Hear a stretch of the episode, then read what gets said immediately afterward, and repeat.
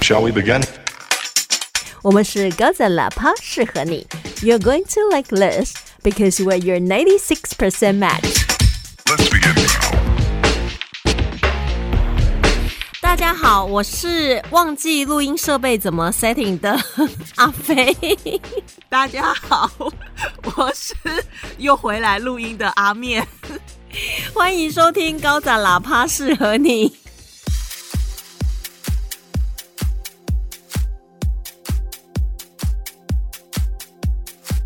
哎、我们好像很久没有录了耶，感觉很陌生，有点像是那个最熟悉的陌生人。你那边还好吗 I'm fine, thank you, and you？？Don't ask me，太热了，这个天气。哎呦喂啊！不过我真的觉得好久没录音了。那有些听众朋友真的有私讯跟我们说：“哎，快点啊，快点更新啊，等着要听。”但这期间其实阿面有推荐一本书，我已经开始看了，不晓得大家有没有开始看？有没有就很好看，对不对？很好看，真的，而且我真的觉得他的这个，就是你同样也是翻译者，你应该也知道说，就是他其实真的翻的很有味道、哎，对，因为我觉得我会想要去把他的原文拿出来对照一下，我会想要知道说这是原文就写的这么妙，还是他让他就是增加了很多的光彩。因为我真的对他那个那个书里面的剧名就是很有兴趣，所以我就去问了一下我看原文的朋友，他的那个原文真的也是蛮好玩的。我忘记叫什么，但是我当时听到的时候，我也是狂笑出来。那我觉得应该两个都是相辅相成，就是写作的作者写的很好，然后译者又把它翻到恰到好处。我觉得那个译者他有保持住那个原作的幽默、哦，哎，你知道讲到这个，我就变成我觉得很多时候人们看那个翻译小说的时候，不会去感谢译者的辛苦，因为你会觉得说，哇，这个作者写的好棒啊，或者是当你觉得你看的很不顺的时候，你就会说，哦，这翻译什么鬼啊，翻的那么烂。对，但是你知道，有时候是作者本身就写的毫无章法，或者乱七八糟，你根本没有办法。你你你要怎么办？你看得好，你会觉得作者写得好；但是你看不好，你就会觉得说是译者翻不好。所以我真的觉得太不公平了。可是如果说你是那种像是外文书要进来的话，它基本上应该都会经过某些关卡，就是它不太可能写的太烂吧？它它至少都有一定的受众啊。没有，我跟你讲，因为有时候有些，我觉得小说当然都会比较有审核过，但是有时候他们会有各式各样的原文书，然后被各种不同的团体或是出版社拿来发行。我之前有一次啊，翻译了一本书，我要求不要写我的名名字在上面。我纯粹只是想要赚钱跟练身体而已。练身体是怎样？脑压会时不时的飙高吗？没有，就是练一下翻译的功力，这样。因为有时候时不时你还是要去磨一下那把刀，你不能觉得说啊，我已经会了，我就好像什么都兵来将挡，水来土掩。但其实有时候你没有翻书一阵子，你会觉得哇，那个笔译好像有点困难。然后没有翻影片一阵子，也会觉得说哇，这影片好像有点难。甚至卡通片一阵子没翻，会觉得哇，连卡通片都变好难。被你这么一讲，我好想知道是什么书。我只是想要赚他的钱，因为我简单讲好，他并不是说写的不好，只是它里面是歪理，你知道吗？哦 OK，呵呵，所以我就觉得说，这根本就是妖言惑众嘛。我跟你讲，bullshit 也是一种艺术，好吗？对，他可以剥削到他自己信以为真，或者是呃他的教徒信以为真，也不错。那真的不容易。所以我就说，嗯、不用不用写译者，不用没有关系，你给我钱就好了。然后那时候那个呃发稿的来说，你是不是觉得翻译这本书很可耻？我说也没有说很可耻，只是我不认同它里面写的，我觉得他都乱讲，所以我只是把他的乱讲翻出来，我不想要就跟我有做任何连接，就是就是保持一点距离就对了。真 的真的。好，不过我们不能再讲翻译了。啊，对对对，如果我们要讲翻译，我们应该要来变成说，我们来报，比如说字幕组的黑幕。但是我们今天到底要来追剧，还是要讲翻译呢？阿面，你决定。好了，我们来讲剧好了。那上一次我们讲到第一集之后，男生问我说啊，接下来嘞到底是怎样？我就说赶快去买 Netflix 啊。对呀、你自己不会去看哦。哎呦，我们这样子，然后听众就说，那我听你讲干嘛啦？没有，因为我们可以挖出一些或许不会在你的 playlist 上面的剧。那你如果真的很有兴趣的话，当然看剧，因为它有整个运镜，然后人物台词，还有一些很细腻的表情变化。我觉得那个是我们短短二三十分钟 短短，没有办法表现的很透彻，因为我们会加很多个人意见嘛。我们就有点像是你在看影片的那个弹幕就对了。啊，不过我们今天要来讲《Into the Night》，就是后面的发展。我们上一次 long long time ago 已经讲到说，他们证实这个北约军官说的是真的，太阳确实是发生了变异，所以呢，只要太阳出来了，太阳公公呢就会把所有在阳光底下的不管什么活着的生物，通通杀死。对，它这已经是那种什么太阳底下没有新鲜事的那种什么极致版，太阳底下没有生物那种感觉。对，你知道我稍微去仔细看了一下，他的理论是说，其实每隔十一年，太阳的磁场就会做一些变化。可是因为它变化的比较小，所以大部分我们是不会有感觉的。可是如果它的磁场的变异有一端呢是很强烈的话，它就会形成了另外的什么伽马线，然后伽马线呢很强烈的话呢，就会把所有照到的呢通通就杀光了，大概就这样了。他在剧里的形容是说很像那个什么中子弹哦，我就想说到底是怎样啊？然后我就去 Google 了一下，我那一看到这种哇留城不留人的杀伤方式、哎，而且它就是外表看起来可能没有什么改变，啊但是内部都整个就灼伤。我觉得它有点像是微波炉那种概念。对对对对对，像他们里面就是有人就去看了一下倒在路边的那个呃同伴人类，他们就说这好像整个人进过微波炉一样。我那时候看到的时候，因为他外表看不出来，真的大家都好像很安详的睡去一样。对，所以其实我觉得这个理论呢，大家就不用去细想说它到底合不合理，因为它就是一个剧嘛。对，因为你想这么久，你你如果想的这么细，然后会去提出说啊吐槽它啦，这个太阳根本不会这样的话，那你就你就看纪录片，拜托 please，你就看 BBC 的纪录片做的还不错。我那天才跟人家聊天呐、然后人家才跟我讲到，就是说我们最近不是因为因为疫情，所以大家就是很多地方都封城嘛？然后他们就说，在好几年前就有一个科幻小说，它其实就有写过这样的故事，然后就被很多美出版社就是拒绝说你这个太夸张了啦，不扣零花新的代机啦。结果现在 我跟你讲，很多科幻小说，我真的都觉得他们是穿越时空来的。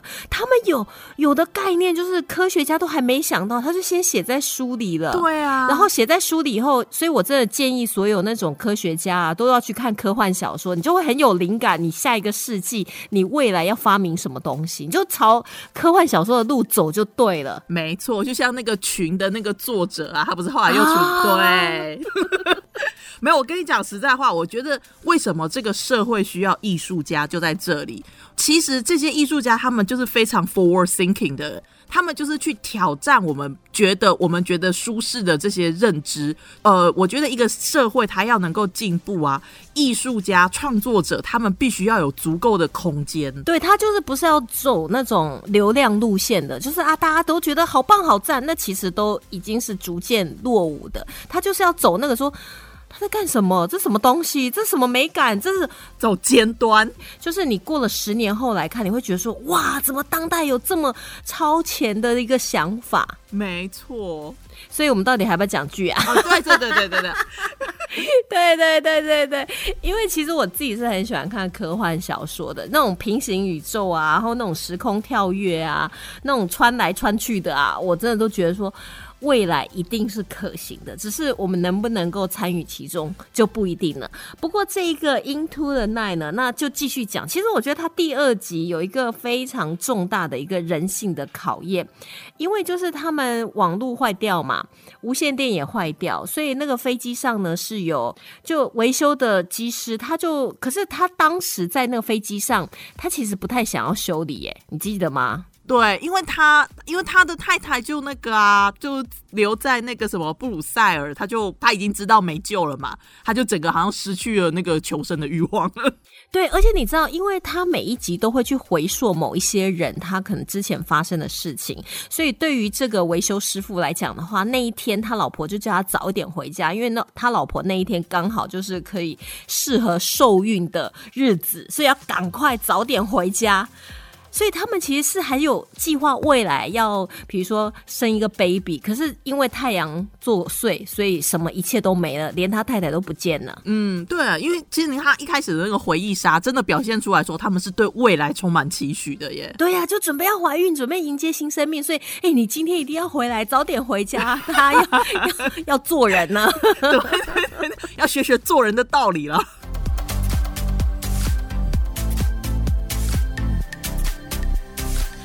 话说学做人的道理，请问我们看到一个人，我们会知道他是好人还是坏人吗？人不可貌相，这个是早早一直都有人这么说，知人知面不知心，真的。人面兽心，哎，这个衣冠禽兽 刀子嘴豆腐心。开始要来骂人了是吧？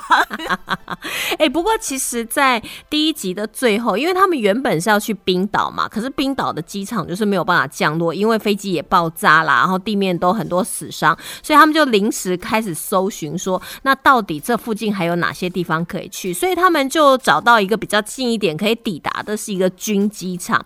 他们一下来就遇到那三个军官了。那这三个军官呢，他为什么会被落在这个军机场？然后根据他们的说辞是啊，他们就是出去通知当地的居民快逃啊，就没有想到等他们回来的时候，飞机已经起飞，就撤退的那个军机已经走了。其实我那时候看到，我就会觉得说，可是军人他们受到的那种教育啊，还有训练，是不可能把你的伙伴丢在战场上啊。所以我那时候其实是有疑问到，会觉得说，他们怎么可能会被落下？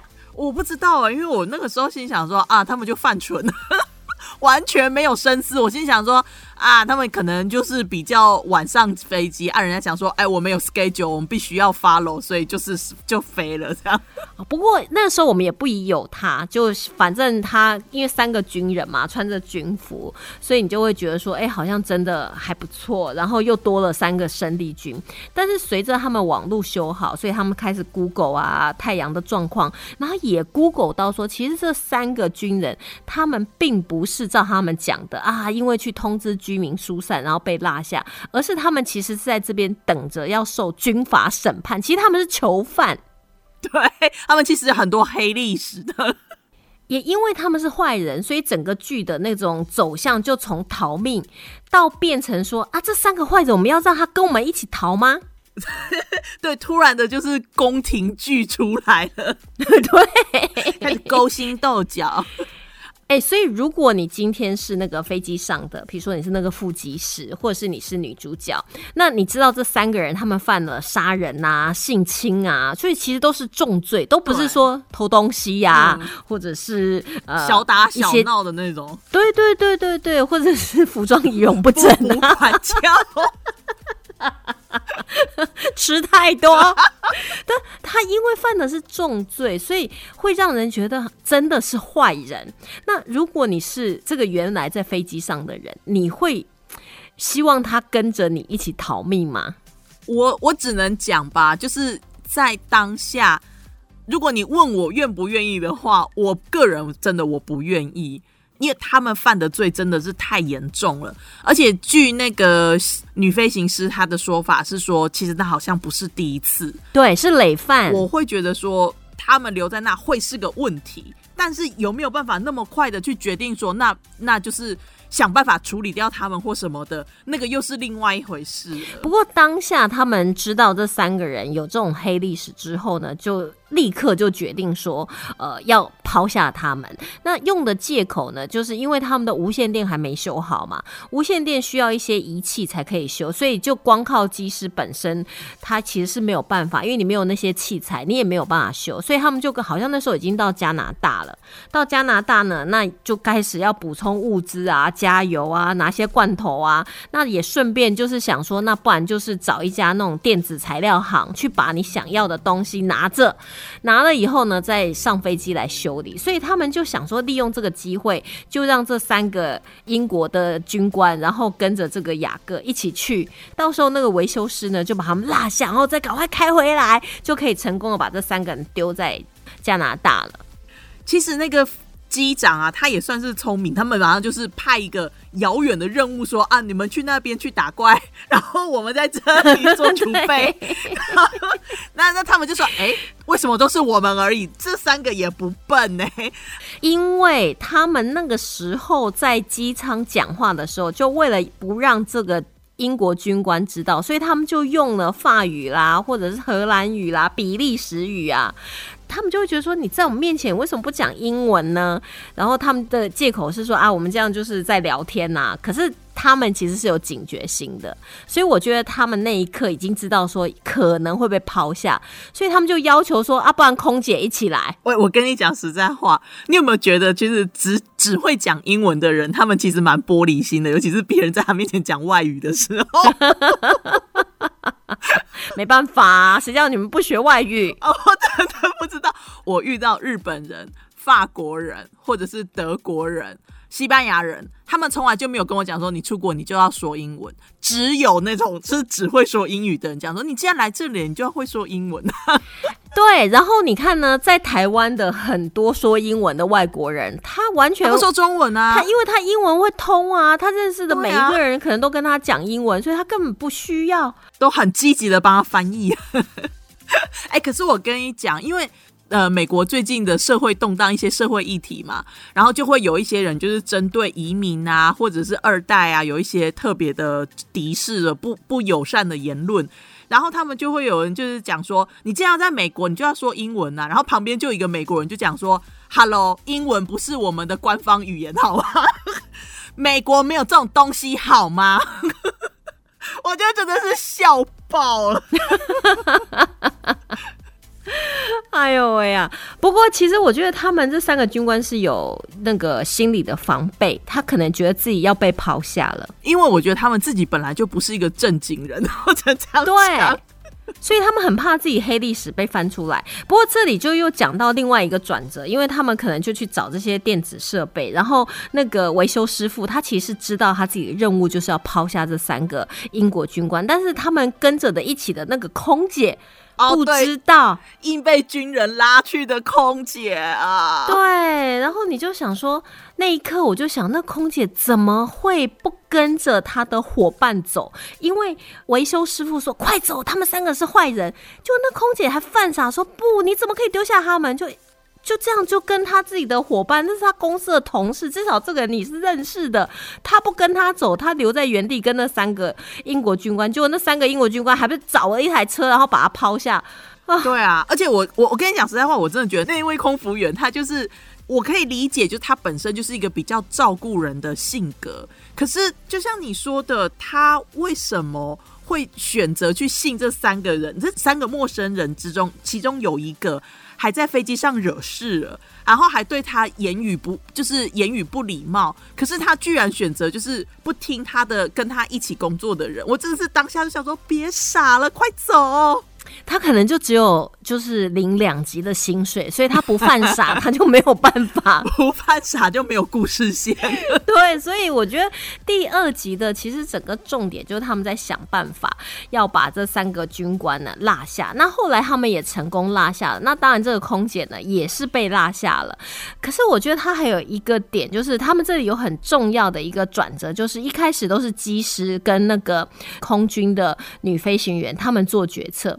但是随着就是他们把那个三个军官落下以后，他们才跟其他的在飞机上的乘客解释，然后有些人就开始反映啊，你这些事情你不能光你们决定啊，你们应该要投票啊，要少数服从多数啊，所以开始你会发现那种权力开始在移转了。一开始是北约军官拿着枪最厉害，然后后来呢就机师，然后再来，诶，好像要以多数。为主，这好像也是我们整个人类的历程在转变过程当中的权力的交换。可是我觉得其实啊，这个这个也也是一件好玩的事情，就是你说他们现在想说我们要民主一点，就是大家都要有一个选择权，但是其实这只是一种让你心里比较安心，让你觉得说你好像对自己未来有一点选择权的错觉而已。因为其实你真正的民主是不能够去侵犯别人权利的，不是吗？对呀、所以其实如果你投票说我要把这个人踢出去，其实这是不可以的。应该说他们三个也要一起来投票。对，啊，我们就三票啦，就赢了。哎、不会啊，因为飞机上很多人呐、我觉得如果大家充分表述之后，这三个人未必会赢。对，再加上那个军人，其中有个军人又硬要开那个网红的酒，他们就发生了争执，又更没松这样子。开始原本大家是觉得，就是这个北越军官他是劫机犯，所以他是坏人。对后来呢，那因为他其实也不是坏人，可是他也不是什么好人，嗯所以就开始产生了。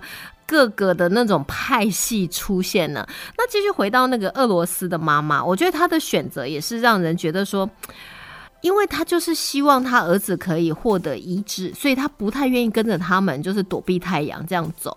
基本上，我觉得他好像也不太相信这件事情。对他似乎觉得说这个是一个假的东西，就是是人家政府制造出来的谎言还是什么的，是不是因为他是俄罗斯人，？Well，我觉得编剧好像有点这样，好像在黑俄罗斯政府？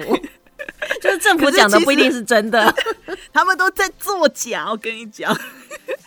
可是其实啊，我我会发现说，就是第二集啊，开始因为大家一开始说大家懵懵懂懂的，唯一的那个惊爆点就是北欧军官拿着枪冲上来截击。可是到第二集之后，当他们发现外面的世界真的在改变，他们在这一集也重新的拿回了 WiFi 之后，开始对外有连接。他们收到了亲友的讯息，然后我们看到外面网络的世界发生了什么事情，大家的心境转换变得非常的不稳定的时候，任何一点小摩擦都会变成大事件。而且你能想象，就是说，我现在人类已经末日了，可是我竟然跟一些陌生人在一起，就像我们以前常常会想象的说啊，如果只剩下二十四小时，你要做什么事？大部分人都会选择要跟所爱的人还有家人在一起。回想说他们在那个比利时的一些亲朋好友，就全部都晒到太阳，都已经上天堂，所以就是我已经也没有什么太大希望，然后又跟这一群陌生人在一起，然后又遇到这么多奇怪的状况，可能每个人的心都是在浮动的。你本来是一个很理智的人，本来是一个很冷静的人，但你可能到那一刻就会变成有点野兽的那种本能反应呢。对啊，你看像那个最好的、最最照顾人的、最有责任感的空姐，就最后他就被留下来，这不是一个好人有好报的剧，对不起。而且你知道吗？他最后，因为他可能也知道他，因为他被落在那边嘛，所以他也知道太阳一出来，他可能就会呃魂飞魄散了。所以他还有传那个讯息给那个网红，叫他们要特别注意说，其实技师也不是一个好人，就是我死我也不让你好过。因为我觉得，那你说人之将死，其言也善嘛，所以也许他是觉得说要大家注意一下，这样，因为因为我觉得在那个情况之下，人无完人，在那个情况之下，任何一个值得被怀疑的点都会被无限的放大。只是我觉得到第二集开始做了一个很明显的分水岭，就是你就开始知道谁跟谁结成一派，日后呢会不会交换盟友呢？这可能就是要看。发生的事情，然后当下每个人就直觉或是本能，或是理性，或是感性做出的一个判断。我觉得这跟人生一样啊，有时候你就是走到那个当下，你就觉得啊，我要往左走，我要往右走，我要直走，还是我要后退，这都不一定。这真的是没办法。不过像他们，其实大家都还有一个共识，就是我们必须要生存下去嘛。所以他们其实就是开始了集结物资啊，然后就是到了一个定点之后，他们都还算是呃蛮配合的，愿意就是去做一些劳动这样子。在这一点来讲话，就是这一个小 group，他们还算是呃行动力是够的。嗯，而且我觉得有一个关键点，就是那个空军的女飞行员，其实她去俄罗斯呢是为了要自杀的。哦因为她的另外一半呢，就是已经死亡了，所以她当时上飞机的时候是带着她的骨灰，所以她就觉得说，反正我就是到俄罗斯，然后我就把你的骨灰撒在大海当中，然后我就去死。那她是抱着这样一个信念上了飞机，所以当她看到那个维修师傅，因为他自己的太太已经在比利时已经死了，所以也失去了斗志，他反而用他的故事来鼓励他，也让他好像就觉得说，对我其实还是可以为别人做一些其他的事情。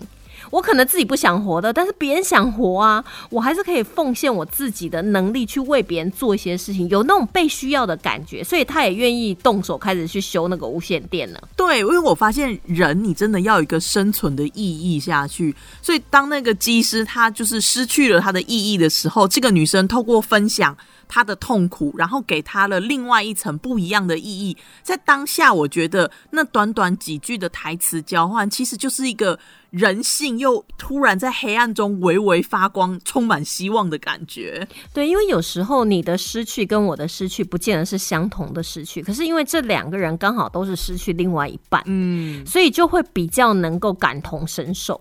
可是我我跟你讲，就是这个虽然是真的很美好啦，人性的什么，但是我要分享一件事情，你还记不记得他们就是为了要要为了要就是分配物资，不是去那个机舱去翻人家的行李吗？把所有的食物啊、水啊、饮料啊这物资全部都集结起来嘛。然后那个黑人护理师，他就是看到说有人拿了他们的东西之后，他就说：“你怎么可以拿我们的东西？”他们就说：“啊，那就是机长说的嘛。”他就说：“至少你也问我们一下啊，对不对？我不是不给嘛，我你至少问我一下。”我跟你讲，这就让我想到我之前在澳洲那个露营的时候，我们。买了，我们就是到了那个营区之后，我们就去采买了一堆东西。那个本来就是要大概三天的物资吧，食物放在那个露营区的那个冰箱，那种冰箱都是大家共同使用的。你基本上就是一个袋子包起来，然后写上你的营区的编号或者是你的车牌号，那你就知道说这个是有人的。结果我们隔天去厨房，整袋被偷走，真的假的？整怎么有这么没品的人？超级没品哦，真的是吓死！哎、通常我们都不会做这种事啊你。瞧，你打开来拿你要的就算了，那整袋都拿走哎、太夸张了吧？那你们那三天吃什么？我们后来就是跟那个呃营区的人反映啊，然后他们也很抱歉，但是因为他们没有监视器，所以他就跟我讲说，那就是这几天不收我们钱这样子。但是可是你们没有东西吃啊。对啊，所以我们又得再去买。我跟你讲，真的在那个地方买东西是比较麻烦的事情，钱还不是一个问题。因为你有时候可能要开真的比较远，才可以到一个小市镇，然后才可以采买你要的东西。好惨哦！对啊，我而且我觉得说，就是你去看那边很多都是家庭式的，你可能会有些有些人比较爱恶作剧，或者是有些人就是他不是那么 care 别人所有物的时候，他就去翻来吃，这些我觉得都 OK，也不是没有遇过。可是他们是整袋拿走我们好几天的物资，我真的是傻眼。这真的太夸张了。对啊，我也想起来，我之前在澳洲露营的时候，然后因为那时候我们去的时候是非常非常冷，就是冬天的时候，就是台湾的夏天去的。对对对，然后真的很冷，然后我们大概六点左右，因为天差不多要黑的时候，我们就会生那个萤火，然后就在那个它有一个厨房区，在那边煮东西。吃完以后，我们就会坐在那个萤火旁边，然后大家就会喝那个热巧克力啊，或热咖啡啊，或热茶啦。结果你知道吗？我们那个领队啊，他就跟我们讲，他说这个萤火呢，就是 the TV in the jungle，就是丛林里面的电视机。然后我们当下还觉得说什么意思？他说就是大家都盯着他可是其实你也没在看，我比较好奇的是，可以换台吗 不行，只有这一台。？Take it or leave it。哎、可是你知道，讲到这个，之前挪威不是有一个节目，它就是一个直播，比如说萤火。或者是家里的壁炉，然后火从开始烧，然后一直烧，它就是完全没有任何剧情，节目吗？对，它就是这样一直烧，最后烧完十几个钟头，很多人就这样盯着一直看呢、真的不是 YouTube 的影片，是节不是目吗？是电视节目，嘿，这我觉得如果有人愿意花时间去看，那就算了。但是为什么为什么还会有电视台愿意去制作这个节目？没有，他的目的就是希望大家就是放轻松不需要说嗯一定要赶那种剧情啊，或者看新闻啊，嗯你就有点像是欣赏你们家的那个壁炉的火 从无到有，然后烧完，然后变成灰烬这样。他们不只是壁炉，他们好像还有很多很多一系列的，就是专门就是一个摄影机就对着那个事件的发生，然后到结束，专门就是放松用的，对不对？对对对对对，他们。哦，我真的好难想象哦！如果我转到一台，它专门就是只放那个壁炉的画面，我应该会觉得说这个是怎样？电台在维修吗？哎、或者是他要这样迷幻你，他可能里面有一些咒语啊。或者是他正在跟你传递一些脑波上面的思想哦灌输，其实你都不知道。在偷偷的洗脑我。哎、我之前有利用过一个方法，讲到这个，我最近应该也可以来试看看。就是我那时候呢，晚上睡觉会听那种音乐，就是可能会让你舒眠的。然后我一个朋友就跟我讲说，晚上睡觉那个潜意识大开，你一定要利用那个时间跟自己讲话。然后我就录了一段，就是有点像是我们用那种气音讲说。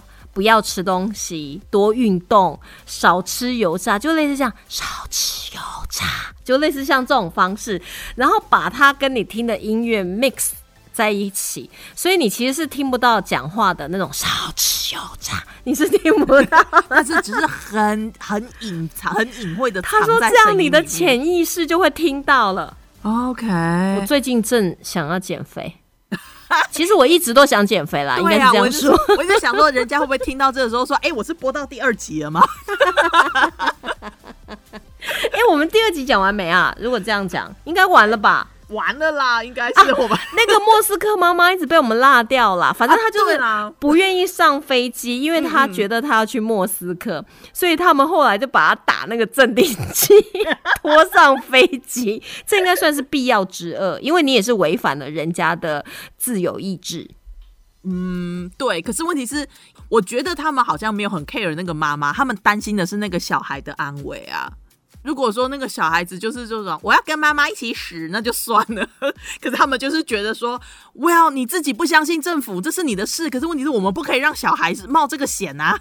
对，太阳一出来，你们两个就挂了。我跟你讲，所以他们就为了要把这个妈妈弄上飞机呢，就打镇定剂。没有，其实我觉得那个妈妈她也是紧张到就是攻击人家也不好你。可能瞬间慌了，你你想象你要做的事情，然后完全整个大乱，你没有办法做你要做的事，然后又跟性命攸关，又是他儿子的命，我觉得也是难免。因为后来我们知道这个妈妈为这个手术付出多大的代价，就会知道说她当时为什么那样精神要崩溃了。对，哎、其实他们这个是每一个梗、每个故事线，他们都是这样一层一层的叠起来。你看到最后，你会觉得说，你对那每一个角色都好有感情哦。而且你知道，我觉得他厉害的是，他并不是开始讲啊这个。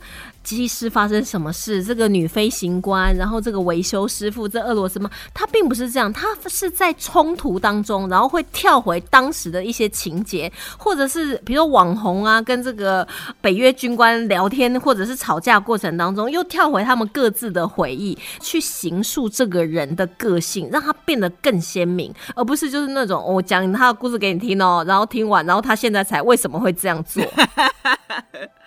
或者是 A 跟 B 在那边讲八卦，就说我听说 C 怎么样怎么样，那个也有，但是就少少的。对，就是他们在讲那三个英国军官，对。我觉得他们其实这个故事的叙事手法很好，而且像我们第一集不是有提到，就是说因为比利时的地理位置，他们本来就是一个多重文化融合的地方嘛，所以其实，在你会发现说他在里面时不时就会吐槽，比方说这个比利时航空所有的机组人员都讲法语，可是不知道为什么这航空公司的设计，他们的设计就是觉得说大家都要会讲英文，这东西都是写英文。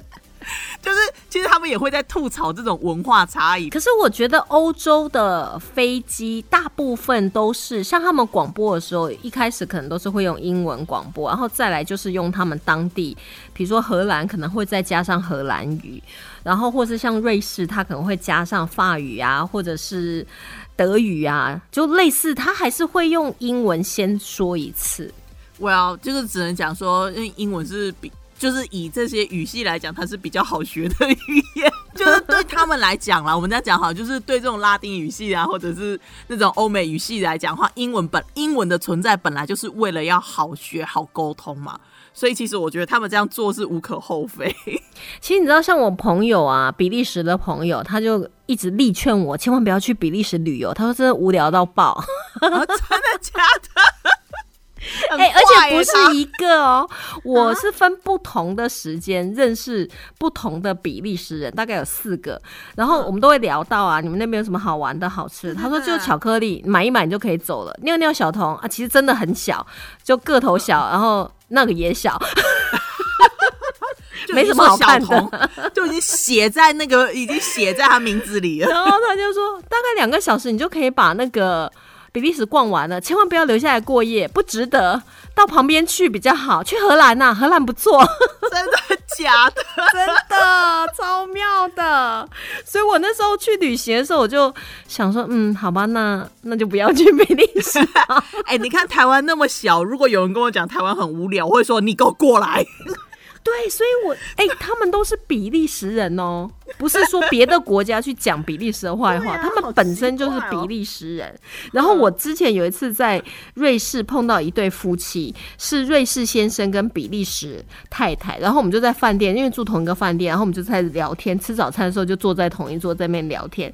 他太太也是说啊，瑞士好玩多了，千万不要去比利时，比利时就只有巧克力好。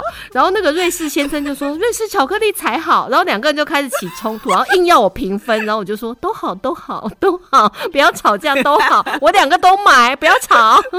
我觉得那个先生就不对，人家都已经说我们国家什么都不好，只有巧克力好，你还要把他唯一好的、唯一骄傲的都拿走，这是什么道理啊？因为他说说到巧克力绝对不能让，瑞士一定要赢。你不是已经有那么多好的东西了，你就让一点给人哎、家、不让哎、但那对夫妻好可爱哟、真的好可爱。因为你知道我们是怎么认识的吗？就是那家饭店它有一个很有趣的机器，就是切那个奶油的机器。啊对我从来没有看过。然后我原本我们在早餐那个地方在那边。拿东西的时候，那个先生就站在那个机器前面，然后他就问我说：“你会用吗？”我就说：“我不知道这是什么东西。”然后我们两个就站在那边研究。嗯嗯后来他太太也来了，然后我们三个就站在那边研究，一直在想说这到底是什么东西。嗯那因为我们三个都站在那边研究，所以那个 waitress 也来了，他就动给我们看，然后一按下去，它就是一大块的那个奶油，然后就切成一块奶油给你。等一下，他是它有点，像是那个咖啡机，你知道吗？他是让客人去自己使用的。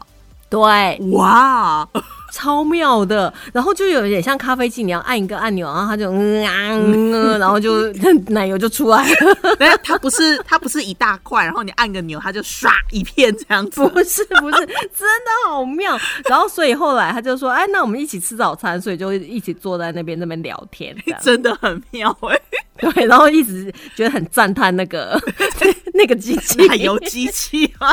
对对我也是第一次听到、因为基本上但很妙啊。基本上你在饭店你看到可要么就是一块让你切，要么就是一小盒一小盒的那一种啊。没有，它就是新鲜的奶油，那个饭店自己做的新鲜奶油，所以它就是你要吃的时候你切，啊，然后是机器切，所以你也不是手动在那边切，就很妙，就很妙。我也是，好像只有在这个饭店，他在那个 Interlaken 那边不要边，再说了，我超想要去烤个吐司沾奶油来吃。哎、我们第二集讲完了，你可以去吃了。放饭啦，然后我们整个时间又超过第二集的剧情了，对这个是我们个人特色。我现在发现说，又有一些那个听众的回馈，就是想说，你们不要讲句好，我对你们的那个翻译跟对你们的旅游，我比较有兴趣。真的吗？对啊，我们是不是应该要就是转换那个方向，不然我们永远也进不了前十名啊！我我觉得我们的方哎向、我就是这个十讲的有点心虚，我想说前一百名都都进不去。前十名，我就想说，我们其实一直在往反方向跑吧。那天我们私底下不是在聊说，再不更新，我看我们已经被除名了。人家直接就是认定我们真的是什么呃休眠账号，对对，直接就是哎，僵尸账号。这没有在更新啦，算了。哎呦喂啊！好，不过以上呢就是《Into the Night 》绝夜逢生第二集大概的内容。所以呢，听我们 Podcast，你可以去思考两个问题，就是你如果在这个飞机上面，你会不会把这三个英国军官、这三个坏人踢下飞机？嗯，对，我觉得这是你可以去思考的问题。真的是一个很难的决定。哎、可是我觉得，如果说这三个军官有用的话，要这么早把他们踢下飞机，也是一个损失啊、我会觉得说，除非他们是那种无可替代的技能，比方说，开飞机，不，我本来想说他会召唤异次元之类的，不然的话，其实他们。很有可能就是没有办法跟人家共存，因为你可以看得出来说，他们在一个这样的环境之中，他们其实是这么可怕的人。对，而且你知道吗？我自己也觉得，如果是我。就是之前之后看了剧以后，或者是看了剧很久之后，我再回想这个问题，我觉得就是杀人跟性侵这件这两个罪行，我是觉得我没有办法原谅。有人认同你啊，后面有人认同你，对，因为我觉得如果你是偷窃，嗯也就算了，对对不对？或者是我觉得其实因为之后每个人都会受到道德审判，所以这个我觉得就是还 OK。就是你你人本来就不是完美的嘛，是不是说谁没有过去呢？所以其实你说要完全都没有错，或者他们必须要是那个最高道德典范，我觉得倒不需要。可是。他们不止一次的做出了这么惨绝人寰的事情，这就说明了他们的某些人格特质吧。嗯，而且他们就是杀人是在阿富汗，我如果没记错的话，如果说你在战场杀人是逼不得已，那我觉得可能在不同的情境下我们可以接受，但是性侵这件事情就没有任何环境或者是任何场地或是任何状况你可以为自己开脱，所以不能原谅。对，对，因为你是你是故意去做这件事情的。哎猫咪跳到好高哦，我吓一跳。我觉得，我觉得它好像在开始在跟我讲说够了。对，你没有觉得它叫的很频繁？它刚才前面我们在录的时候它在睡觉，所以它完全就没有它的声音。可是他现在就是站站在很高的地方看着我，然后就是用那种你还不快来摸我？我觉得其实他在跟你讲是说你要把斗内放回去。你们再不给我抖内，我就要吵的你们没办法录音。好，以上就是我们今天第二集的 Into the night，对，那我们下一集我们会试图就是讲短一点。对对对对，不好意思，好，See you next time，拜拜。拜。